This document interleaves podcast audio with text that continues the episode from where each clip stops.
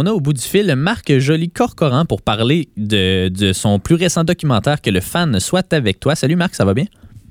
Oui, bonjour, ça va très bien, merci toi. Oui, ça va bien, merci. Euh, donc, euh, comme on peut le deviner un peu avec le titre, euh, ça aborde un peu l'univers Star Wars, plus précisément, justement, tout l'univers des collectionneurs, des cosplayers, des, des, ça, de, ceux qui s'intéressent justement à l'univers et à la collection de Star Wars. D'entrée de jeu, je, je, veux savoir un peu comment t'es venu l'idée de ce documentaire-là. Est-ce que tu es un, fan de Star Wars, puis t'en es venu à côtoyer les personnes que tu mets au centre du documentaire ou si au contraire, c'est plus de ces personnes-là qui était venue l'idée euh, de faire le documentaire? Ben, en fait, l'idée m'est venue, euh, je dirais que l'idée a germé en 2013-2015. J'ai fait des, euh, j'ai fait, je me suis beaucoup intéressé aux fan films de Star Wars à un moment donné là, à l'université. Euh, et puis, euh, je me suis, évidemment, je suis un fan de Star Wars aussi, je dois le dire. Ouais. alors, euh, je, je suis un fan de Star Wars, mais en même temps, j'ai voulu à travers ce documentaire-là essayer de comprendre pourquoi euh, mhm. pourquoi est-ce que ce, cette franchise-là, tout cas à tout le moins la, la, trilogie originale, là, euh, a marqué une génération là, de, de, plein fouet. Et quand je parle de génération, je parle de la génération X le plus, plus particulièrement, mais bon aussi les autres suivantes. Mais je me suis intéressé à la, à la génération qui a qui a vu le phénomène euh, grandir et qui a grandi aussi avec ce, ce phénomène culturel-là. Euh, donc dont la génération X, là, les, les, 45 ans et plus, disons. Mm-hmm. Et puis, euh, oui. Non, c'est bon, vas-y. Ben, ben, c'est ça, écoute, c'est puis veut dire euh, j'étais déjà fan de Star Wars, puis bon, m'étant intéressé à l'univers de Star Wars et surtout le phénomène de fan comme tel euh, à l'université dans mes recherches. Par la suite, euh, je me suis dit bon, mais faut que j'aille plus loin, tu sais, que, que, que, des, trucs que j'avais écrits, les articles et tout ça. Je veux, je veux pousser un peu plus la chose, mais surtout offrir un laboratoire, tu sais, essayer de, de, de, de montrer c'est quoi vraiment être un fan sur le terrain. Puis mhm. ben, j'ai, j'étais pas euh, membre de la 501e Légion, là, qui est un groupe de, cosplayers de Star Wars le mondial, là, à peu près, ils ont 40, 14 000 membres à peu près dans le monde, 150 au Québec maintenant. Euh, c'est vraiment à, parce que à, partir de mon idée d'aller donc dans le d'explorer le fandom de Star Wars québécois que j'ai appris à connaître donc les personnages qui sont dans mon dans mon documentaire. Ouais, donc c'est Jeff, euh, Steve Gros-Louis et euh, Malgus notamment. Là, euh, c'est les, trois au centre. Jeff et Kim, c'est un aussi. Couple, donc Jeff et Kim, Steve Gros-Louis. ouais, mais, mais tu sais, c'est ça. En voulant explorer un peu ce, ce, ce, ce fanbase-là, justement, comment est-ce qu'on devient fan, t'en es venu à aborder quelque chose que moi, j'ai trouvé particulièrement intéressant puis qui se retrouve, tu sais, pas juste dans l'univers de Star Wars, mais c'est un peu la pression qui vient avec le fait de, se dédier à une passion comme ça, ben, évidemment, celle de Star Wars est quand même particulière, euh, surtout dans le contexte québécois. Euh, est-ce que c'est un angle que tu avais envisagé dès le départ ou si ça t'a frappé au, fil des rencontres? Ben, c'est sûr que ça s'est transformé beaucoup à l'écran. Euh, il y a beaucoup de choses qui sont arrivées à l'écran. Mais moi, au départ, ce qui m'intéressait, c'était de voir aussi c'était quoi la, différence entre la, passion individuelle et celle alimentée par le groupe. Mhm. Euh, ça, au départ, c'était dans mes intentions. J'étais intéressé par cet aspect-là. Donc, moi, au fond, ce que je voulais essayer d'explorer, c'était est-ce que cette passion-là naît du groupe ou est-ce que finalement on peut la vivre, cette passion-là, sans nécessairement faire partie d'un groupe, d'une communauté. Euh, et puis ben, je me suis rendu compte que non, effectivement, la, communauté est là euh, souvent pour supporter cette passion-là, mais si au départ, tu n'es pas un passionné de cet univers-là, ça ça, ça, ça nous tire nulle part finalement. Tu sais.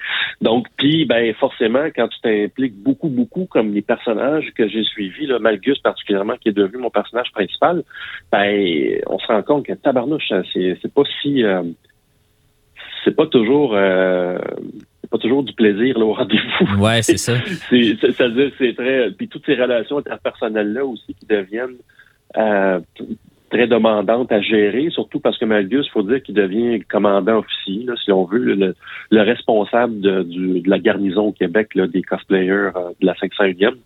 Donc, toute cette responsabilité-là qu'il a du groupe, euh, ça, finit par lui peser énormément. Puis, mm-hmm. euh, ouais, il a subi un peu, Euh, on sait, le Star Wars, euh, c'est une grosse communauté. Tu mentionnais 14 000 membres dans le monde et tout. Euh, moi, j'ai jamais été tant dans le, fandom de Star Wars. Je l'ai été pour d'autres d'autres trucs, Le Seigneur des Anneaux, des trucs comme ça. Mais mon regard que j'ai de l'extérieur, c'est que c'est vraiment une communauté qui parfois est un peu malsaine entre guillemets. Je, je m'explique là, quand il y a un nouveau film qui sort et tout, c'est pas rare qu'on entend des échos des fans euh, qui euh, décrient ah ben, c'est pas comme ça, c'est pas canon, c'est pas ça fait pas partie justement. Euh, trouves-tu que cette communauté là de Star Wars, puis je veux pas dénigrer personne qui en fait partie, mais trouves-tu que c'est un peu malsain que toute cette, cette, fanbase là qui, tient tellement à cœur chacun des personnages, chacune des, des, des storylines de Star Wars, trouves-tu que c'est malsain un peu?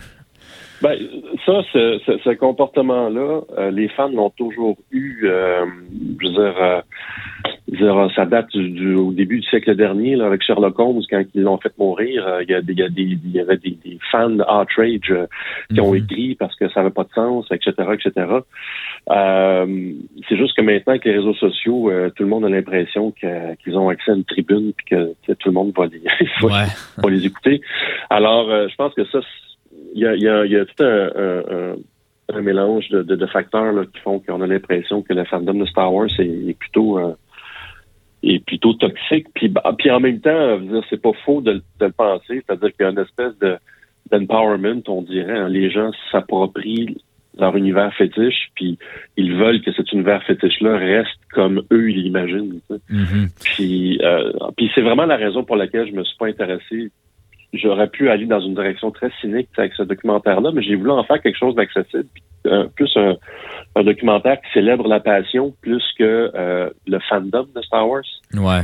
C'est vraiment ça la différence du documentaire. Quelqu'un qui collectionne des, grenouilles en porcelaine pourrait trouver son compte en écoutant mon documentaire, parce que c'est, je me concentre sur la passion, je me concentre sur ce qui les fait triper ces personnes-là, puis euh, puis aussi l'angle que j'ai choisi pour éviter d'aborder le l'ère euh, l'ère Disney et tout ça, ben, c'est de me concentrer sur la génération X et leur amour pour la première trilogie. Mm-hmm. Euh, c'est vraiment l'angle pour, pour éviter de tomber là, dans la négativisme et la critique là outrance. Là. Ouais, mais, mais justement, moi, c'est. Euh, puis euh, tu, mentionnais ceux qui euh, collectionnent des grenouilles peuvent se retrouver. Puis moi, je me suis retrouvé parce que sans collectionner des objets de Star Wars, j'aime beaucoup collectionner des trucs. Que ce soit, ben, c'est surtout des, des, films et tout. J'ai une, bonne collection de films. Puis je, je sais vraiment des parallèles avec ma vie. Puis ça, ça frôle un peu, des fois, la, maladie mentale, l'achat compulsif, en tout cas, le besoin d'acheter quelque chose parce que ta collection n'est pas complète. Ça, je le ressens vraiment beaucoup. Est-ce que toi, tu es, comme ça dans la vie de tous les jours ou pas du tout?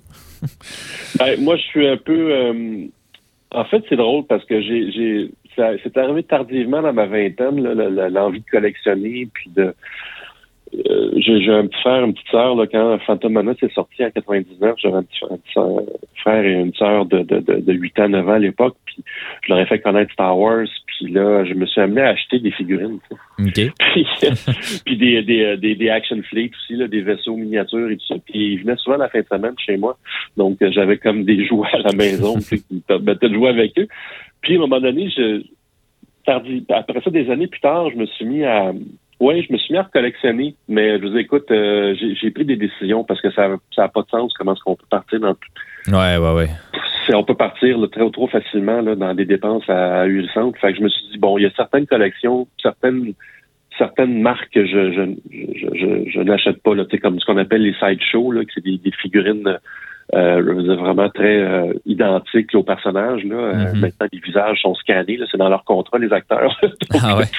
euh, ouais, c'est ça, dans leur contrat là, que leur visage est, doit être numérisé puis pour être potentiellement utilisé dans des, les, les, jouets dérivés tout ça.